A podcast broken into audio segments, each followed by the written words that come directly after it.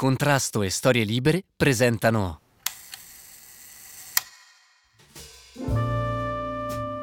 Due occhi verdi intensi guardano in macchina e insieme nel cuore di ogni osservatore. I capelli scuri escono ribelli da un velo rosso, strappato e bucato, che incornicia a malapena la nuca. Lo sfondo dell'immagine, su cui si staglia il ritratto della ragazza, è verde, come i suoi occhi. L'espressione del volto è dura, seria, forse spaventata, e quei due grandi laghi verdi in mezzo al viso sono così eloquenti da comunicare a tutti l'esistenza di una storia dietro lo sguardo. Una storia fatta di difficoltà, paura, fame. Una storia del nostro tempo, che forse conosciamo o di cui almeno abbiamo sentito parlare. Una storia dura, terribile e vera. La storia di Sharbat Gula, la ragazza afghana, il cui ritratto, pubblicato sulla copertina di National Geographic nel giugno 1985, è subito diventato un simbolo per tutte le vittime del suo paese. Un ritratto realizzato da un celebre fotografo, Steve McCurry.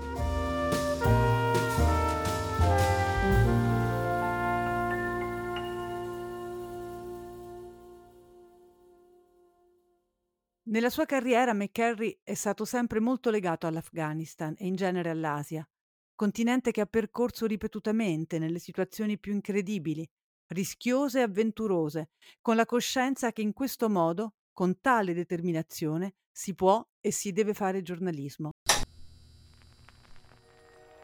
I think the great thing about photography is telling great stories, stories about humanity, about people and the planet that we live on, and then to share those stories with other people.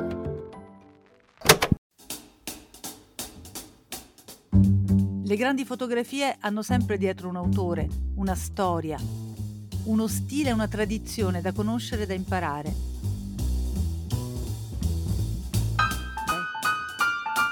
Io sono Alessandra Mauro, direttrice editoriale di Contrasto e docente di storia della fotografia e fotogiornalismo presso la Rufa e la Luis di Roma.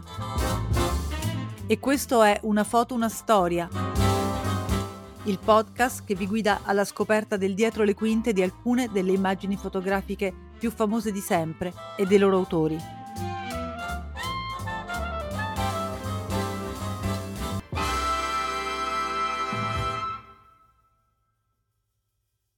Steve McCurry nasce a Filadelfia, negli Stati Uniti, nel 1950. Studia storia e cinematografia presso il College of Arts and Architecture dell'Università della Pennsylvania. La fotografia è già entrata nella sua vita e al secondo anno di università le sue prime realizzazioni sono esposte in una mostra collettiva, Envisions, allestita presso la Zoller Gallery, Dopo la laurea con lode, nel 1974 inizia subito a lavorare come fotografo presso il quotidiano Today's Post nella cittadina di King of Prussia, sempre in Pennsylvania. È un quotidiano locale, per una città di non più di 20.000 abitanti, ma è lì che Steve si fa le ossa, per così dire, affrontando le esigenze e le incombenze di un lavoro come quello del fotografo di cronaca, che deve rispondere a tutte le sollecitazioni, piccole o grandi che siano, con immediatezza ed utilità. Ma c'è altro per lui nel suo destino. C'è il mondo intero da conoscere. Nel 1978 lascia il Today's Post e si trasferisce in India come fotografo freelance. Sapevo che prima o poi me ne sarei andato essere un buon fotografo non significa necessariamente viaggiare in paesi lontani, ma io avevo bisogno di uscire dalla mia comfort zone e partire in esplorazione. India, Nepal, Pakistan, Afghanistan. Steve McCurry inizia a vagabondare passando da un confine all'altro senza nessun incarico preciso, senza alcuna deadline, guidato solamente dall'ispirazione del momento, a caccia di storie da narrare con le sue fotografie. Cerca la sua strada e lo fa continuando a immergersi in una realtà che ha imparato ad amare e a conoscere. Il mondo complicato e affascinante di un continente molto più complesso di quanto mostrino le cartoline illustrate. Parlando dei suoi lunghi soggiorni in Oriente dirà il colore e la luce di questi paesi, l'intenso rapporto con il passato e la forza delle più antiche tradizioni sono unici al mondo. A differenza dell'Occidente, dove niente è sacro e tutto sembra essere nascosto, in Asia niente viene nascosto e tutto è sacro. La vera svolta nella sua carriera arriva nel maggio del 1978.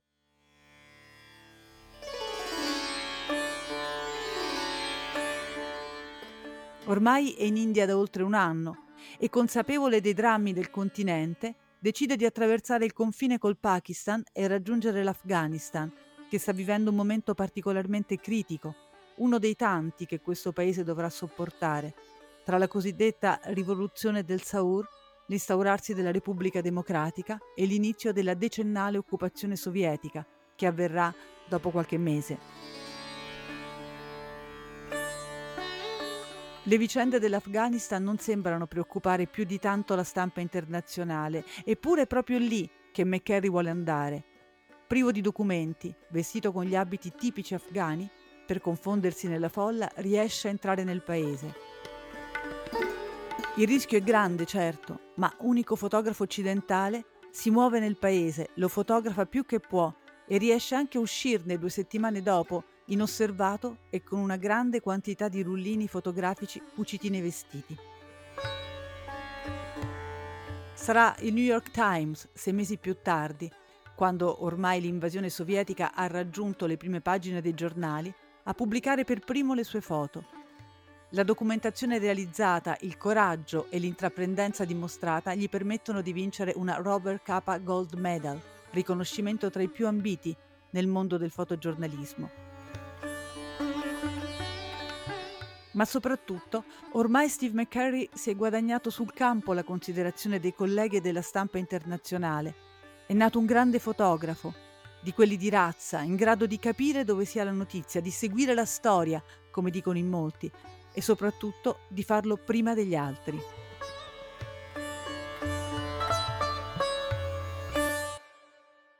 Non si tratta necessariamente di documentare i conflitti, ma di conoscere il mondo, chi lo abita, chi lo vive.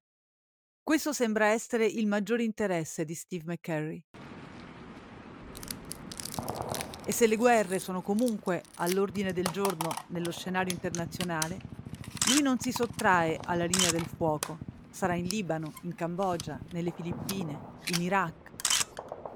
Nello stesso tempo non sfugge ai pericoli, tanto che nel suo lavoro di fotografo viaggiatore per due volte è stato dato per morto in Afghanistan, in un successivo viaggio, è stato arrestato e incatenato. In Slovenia è sopravvissuto miracolosamente a un incidente aereo. A Bombay è stato aggredito da una massa di manifestanti. Ma la sua specialità resta sempre l'incontro con la gente, la capacità di guardare le persone negli occhi, di ritrarle e riuscire a riportare sulla carta fotografica la complessità delle loro vite e il mistero delle loro storie. Il suo sguardo di fotografo e il suo passo di viaggiatore si sono conformati al ritmo orientale, al respiro appreso osservando e muovendosi tra i templi buddisti della Cambogia come del Nepal e cercando di far tesoro ancora più di ciò che vede, di quel che sente. Ho sempre ammirato, ha scritto, il senso di pace, di meditazione, di allegria che permea l'atmosfera buddista. Visitando i monasteri ho sempre incontrato tra i monaci una serena, giocosa leggerezza, la gioia di esistere con frugale semplicità, da soli o nella comunità. Nei sorrisi e nei gesti dei monaci buddisti, McCarry coglie un atteggiamento di pacato fatalismo che diventerà il cuore della sua ricerca fotografica. Temo che noi occidentali abbiamo perduto questo tocco, questo distacco armonioso. E io lo ritrovo quando cammino con la macchina fotografica al collo, non lavorando, ma aspettando con pazienza l'immagine, come una meditazione. Non so se la felicità, ma di certo è un momento gioioso. Quel che mi avvince è la fusione tra etica ed estetica, armonia che ho provato a riprodurre nelle mie foto. Mostrare quel che è giusto è anche bello.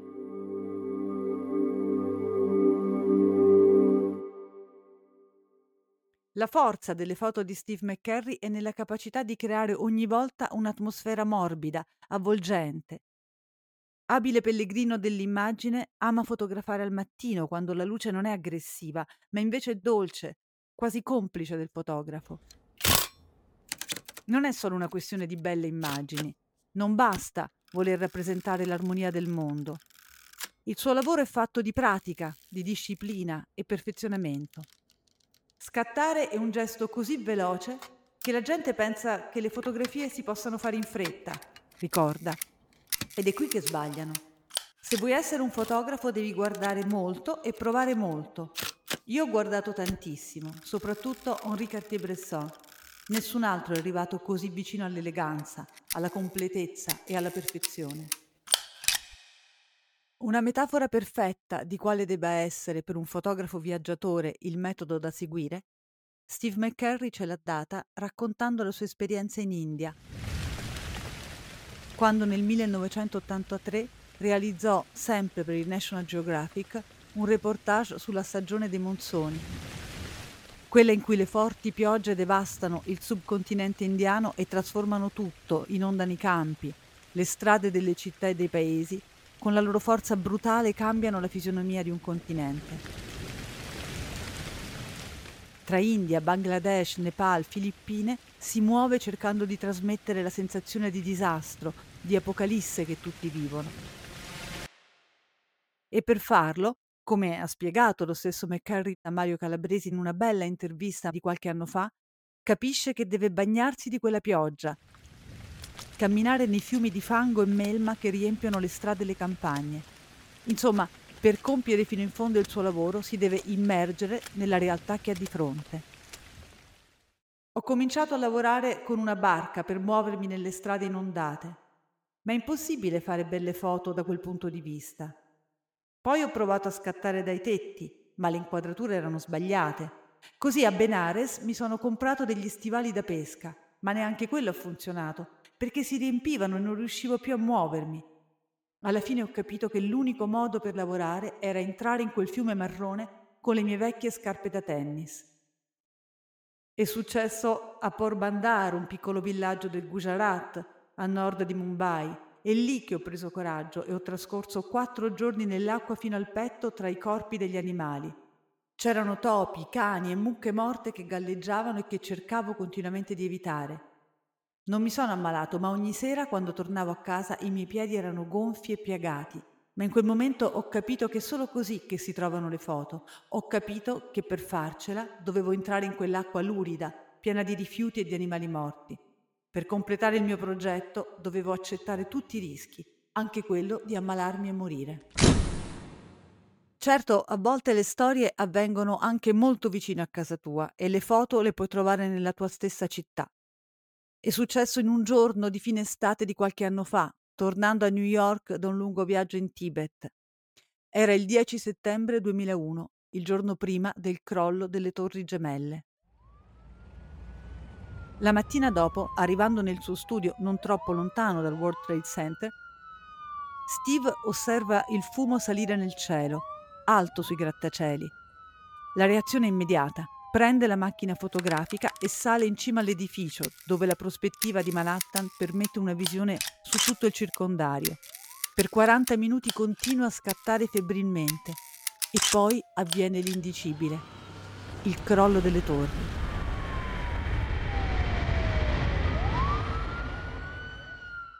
Quando ti trovi ad affrontare una cosa come questa, devi mettere da parte le tue emozioni o almeno provarci in modo da poter fare il tuo lavoro senza esserne completamente distrutto. Devi lasciare che la tua esperienza prenda il sopravvento.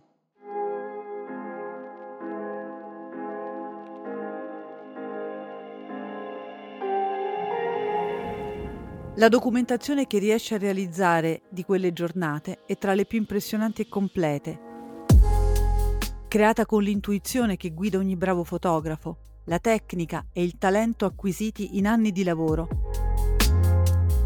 e l'abilità di sentirsi nello stesso tempo parte di quel che sta accadendo, ma anche osservatore distaccato e quindi in grado di trasmettere visioni d'insieme.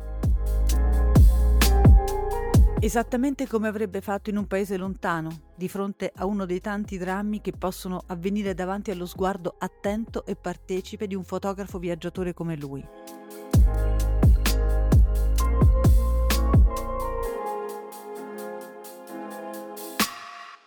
Viaggiare e fotografare, un binomio che sembra scontato, quasi ovvio. Si viaggia con una macchina fotografica per immortalare quel che si vede, si fotografa per avere una ragione valida per continuare a viaggiare.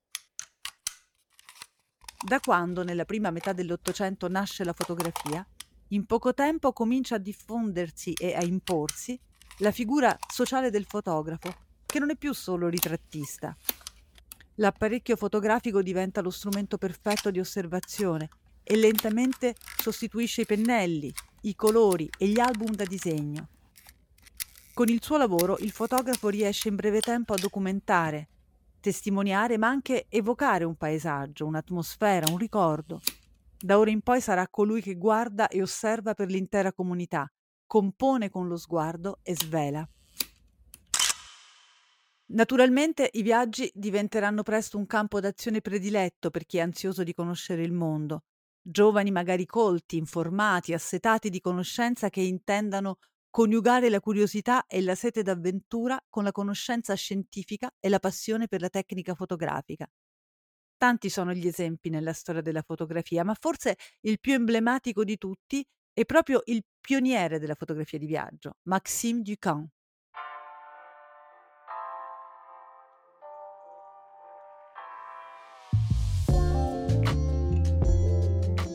Figlio di un noto chirurgo francese, Maxime Ducamp nasce in Francia nel 1822. Dopo gli studi in legge, comincia a viaggiare incessantemente, con ardore, con passione. Si dedica prima alla pittura e poi la fotografia arriva a completarlo. Quel che lo spinge a imparare l'arte della fotografia lo dirà lui stesso in un memoriale del 1882. Nei miei viaggi precedenti Avevo notato che perdevo tempo prezioso a disegnare i monumenti e i panorami di cui volevo osservare il ricordo. Disegnavo lentamente e in modo poco corretto. Inoltre le note che prendevo per descrivere un edificio o un paesaggio, quando le rileggevo a distanza di tempo, mi sembravano confuse. Avevo capito di avere bisogno di uno strumento di precisione per tornare con immagini che mi avrebbero permesso ricostruzioni esatte. Volli mettermi in grado di raccogliere la maggior copia possibile di documenti. Entrai dunque da un fotografo a far l'apprendista e mi misi a manipolare prodotti chimici.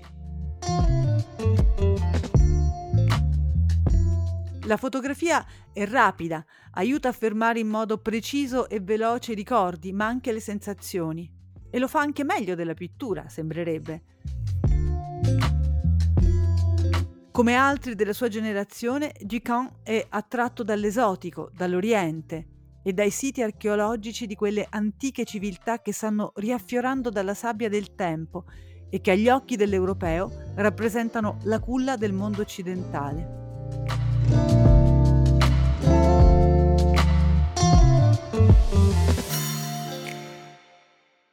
Nel 1848 pubblica il resoconto di un suo primo viaggio in Egitto, Souvenir et Voyage d'Orient. L'anno seguente si imbarca nuovamente verso l'Egitto e la Nubia in compagnia del suo grande amico, lo scrittore Gustave Flaubert. Ma questa volta, dopo aver preso lezioni di calotipia dal grande fotografo Legret ed essere diventato quindi abile nella nuova tecnica, Ducamp è incaricato di una missione del Ministero dell'Istruzione, fotografare i monumenti e le iscrizioni geroglifiche. Riprendo tutte le rovine, i monumenti, i paesaggi che ritengo interessanti, scriverà. Ecco che l'ansia di conoscenza, la voglia di ritrovare un altrove della memoria e della cultura si unisce alla necessità pratica di realizzare una ricognizione, fornire le basi per una catalogazione. Il piglio scientifico e la necessità dell'esotico si fondono, insomma, nel lavoro del primo grande fotografo viaggiatore. Tra i 200 negativi che riporta in patria, 125 sono stampati in un album che a tutti gli effetti diventerà il primo grande libro fotografico di viaggio, se così possiamo chiamarlo, Égypte, Nubie, Palestine e Syrie, Dessin photographique, del 1852. Quelle immagini verranno anche vendute separatamente e saranno inoltre esposte come veri capolavori nell'Esposizione universale del 1855. Maxime Ducamp trascrive la visione obiettiva del turista erudito al cospetto della storia, affascinato da quel che vede, come dal procedimento fotografico in grado di fissare in immagini indelebili quelle stesse meraviglie. Quelle rovine usurate dal tempo, così belle, maestose e terribilmente malinconiche. Scorriamo le sue foto. Vediamo i siti ancora in parte insabbiati, ma che già emanano una forza sovrana, e per contrasto l'umiltà dell'uomo moderno, simboleggiato da un personaggio che spesso ritorna nelle sue fotografie, messo in relazione con la grandezza delle piramidi, a dare la misura della piccolezza di noi contemporanei. Per Maxime Ducamp, come sarà poi per ogni fotografo viaggiatore, lo spazio è qualcosa da desiderare, una meta lontana che si tinge di aspettative personali, di reminiscenze letterarie e artistiche, della nostalgia, che un orizzonte di attese può suscitare a chi lo voglia raggiungere. Da ora in poi la storia della fotografia e la storia dei viaggi correranno in parallelo, fornendoci immagini e resoconti dei luoghi più lontani ed esotici del mondo. Certo, la responsabilità di chi lavora in questo modo è grande. Già in Tristi Tropici, uscito per la prima volta nel 1955, Claude Lévi-Strauss metteva in guardia dai racconti di viaggio a buon mercato. Quelli, scriveva, che invadono le vetrine sotto forma di libri di viaggio, resoconti di spedizioni e album di fotografie, dove la preoccupazione dell'effetto è troppo preponderante perché il lettore possa valutare la testimonianza che gli è offerta.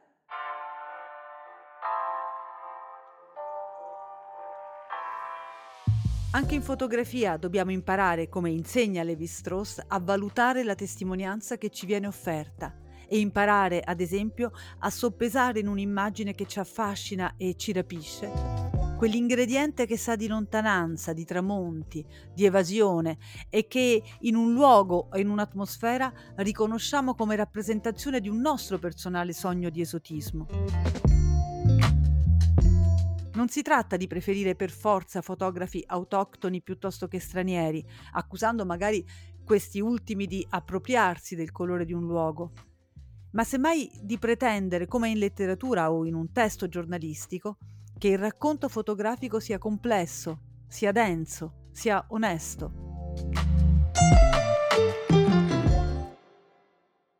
Il fotografo viaggiatore ha quindi una grande responsabilità. Deve osservare e trasmettere quel che vede con l'umiltà del proprio ruolo. La grandezza di un reportage la riconosciamo dalla qualità delle immagini, dai ritratti che il fotografo riesce a realizzare. E quelli di Steve McCurry possiedono una qualità rara. Sembrano riuscire a condividere con il soggetto ritratto il senso di un'esistenza, la difficoltà, a volte il dramma, di una vita intera, la storia antica di generazioni di sofferenze. Soprattutto Steve riesce a condividere con i soggetti che incontra qualcosa di intimo, di profondo, di raro, il proprio silenzio. Un silenzio che sa di consuetudine e di quotidianità. Così è stato anche per il ritratto della ragazza afghana. Abbiamo detto delle prime foto in Afghanistan di McCurry e di come quelle immagini che documentano le tensioni tra gli insorti e il governo filosovietico di Kabul cominciano a farlo conoscere al mondo. Sarà solo l'inizio del suo lungo rapporto con quel paese. Nel 1984, mentre viaggia in India per il suo lavoro sui monsoni, viene contattato per realizzare un servizio fotografico sui campi profughi lungo il confine tra Afghanistan e Pakistan, dove si riversano grandi masse di rifugiati in fuga. McCarry riesce a realizzare il lavoro, si muove dal lato pakistano lungo la frontiera nord-ovest tra Pakistan e Afghanistan e visita una trentina di campi nei dintorni di Peshawar.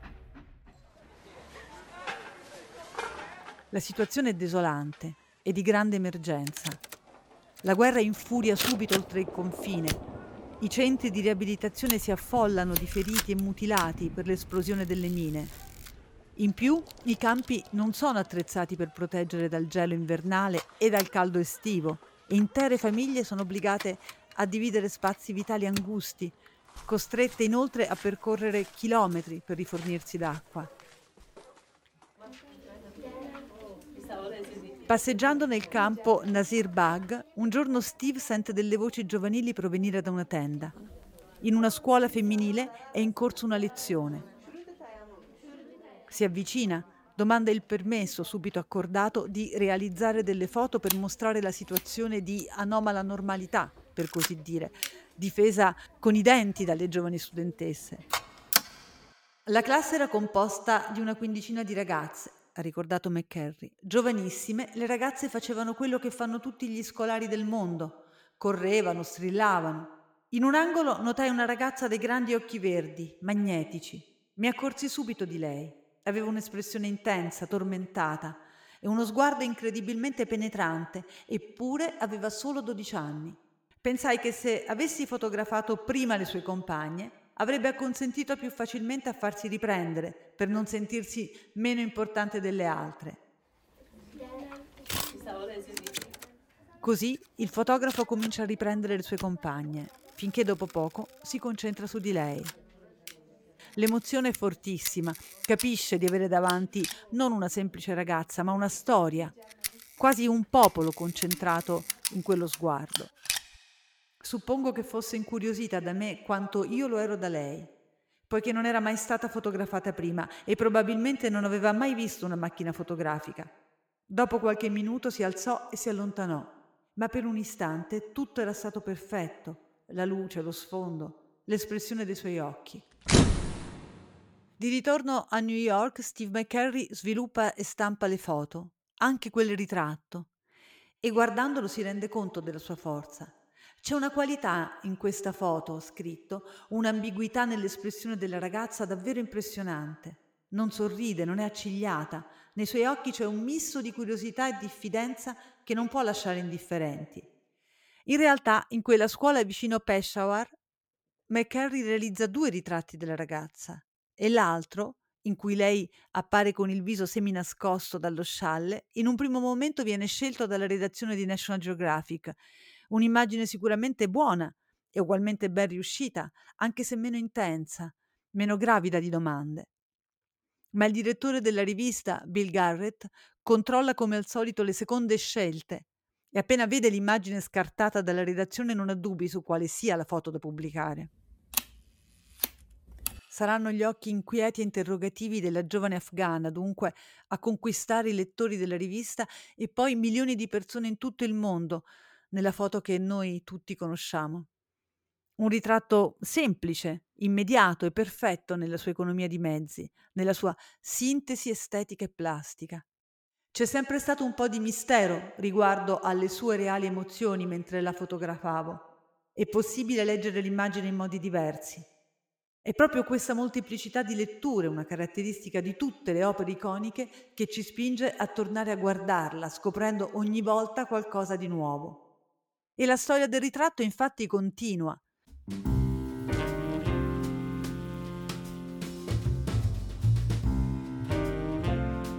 Diciannove anni dopo quell'improvvisata sessione di posa, McCarry e National Geographic decidono di provare a ritrovarla, a rintracciare la vicenda umana travolta forse dalla furia della storia internazionale che nel frattempo, dopo l'11 settembre, ha mutato le forze in campo.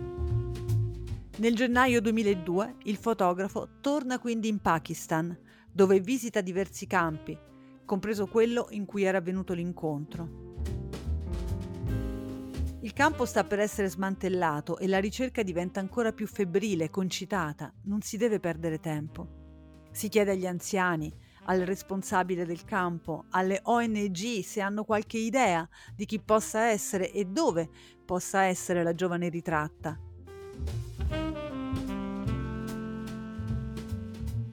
Gira voce che sia morta, forse uccisa, e McCarry è sul punto di abbandonare le ricerche quando gli si presenta un uomo sostenendo di conoscere la ragazza e di sapere dove vive il fratello. Sa che lei nel frattempo si è sposata, abita in una delle zone più pericolose dell'Afghanistan, ma forse può ancora tentare di superare di nuovo il confine per incontrare il fotografo una seconda volta.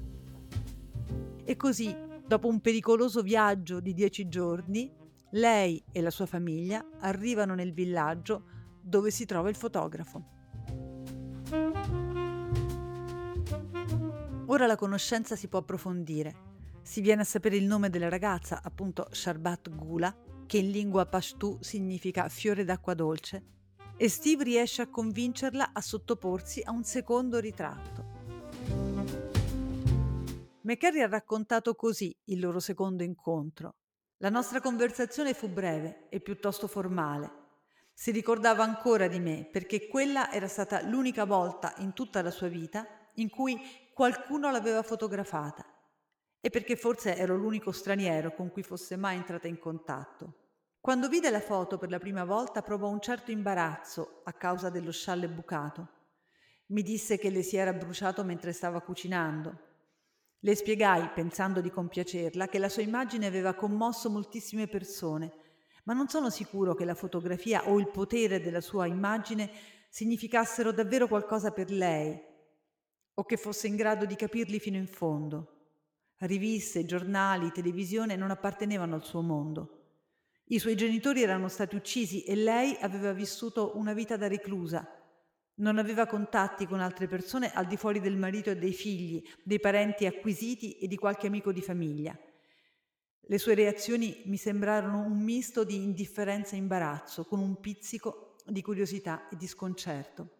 Lui le spiega come la sua immagine sia diventata famosa in tutto il mondo e come una nuova foto aggiornata possa aiutare, ricordando a tutti che il calvario del popolo afghano non è ancora concluso. Alla fine lei accetta. Davanti all'obiettivo adesso non c'è più la bella, fiera ragazza di 12 anni, ma una donna che ha conosciuto la durezza, lo sconforto e la paura e che ne porta le tracce nel volto segnato e invecchiato prima del tempo. Lei non chiede ricompense per il ritratto, ma Steve, con l'aiuto della rivista, cerca di alleviare almeno in parte i problemi di Gula e della famiglia. Riesce ad ottenere per loro una buona assistenza medica e prima di partire su sua richiesta le dona una macchina da cucire, la possibilità per la figlia di imparare un mestiere e costruirsi forse un futuro stabile.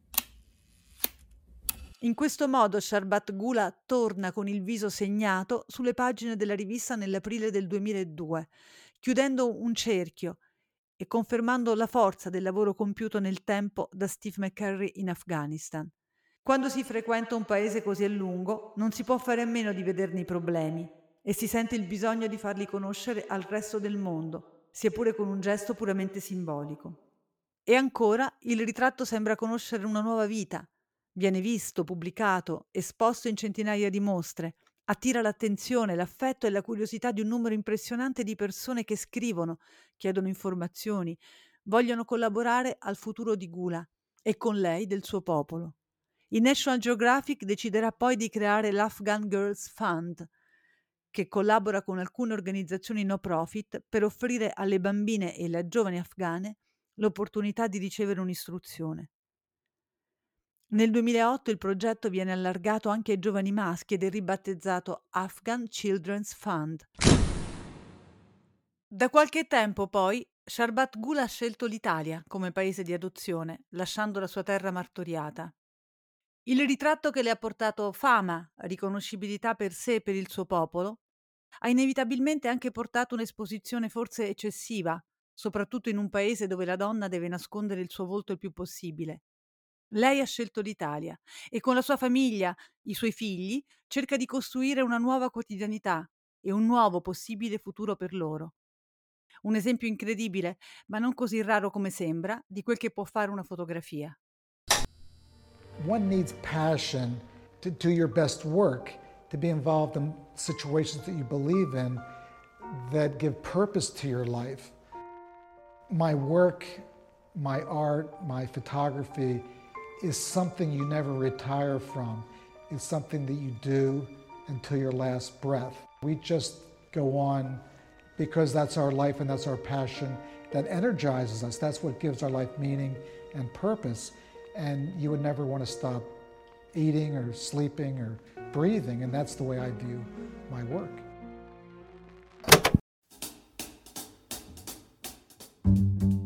A chi gli domanda quale sia il segreto di una buona foto alla McCarry, di quelle che ogni giovane fotografo, ogni viaggiatore, ogni turista vorrebbe realizzare, lui risponde Non so se lo chiamerei un segreto. Una fotografia è buona quando parla a chi la guarda, quando trasmette emozione, quando racconta una storia da condividere e ha la capacità di mettere le persone in contatto tra loro. Una buona foto, credo, ci porta da qualche parte non si tratta di colore o composizione, ma di vita e condivisione. Insomma, una buona foto, in fondo, è come un lungo viaggio da intraprendere.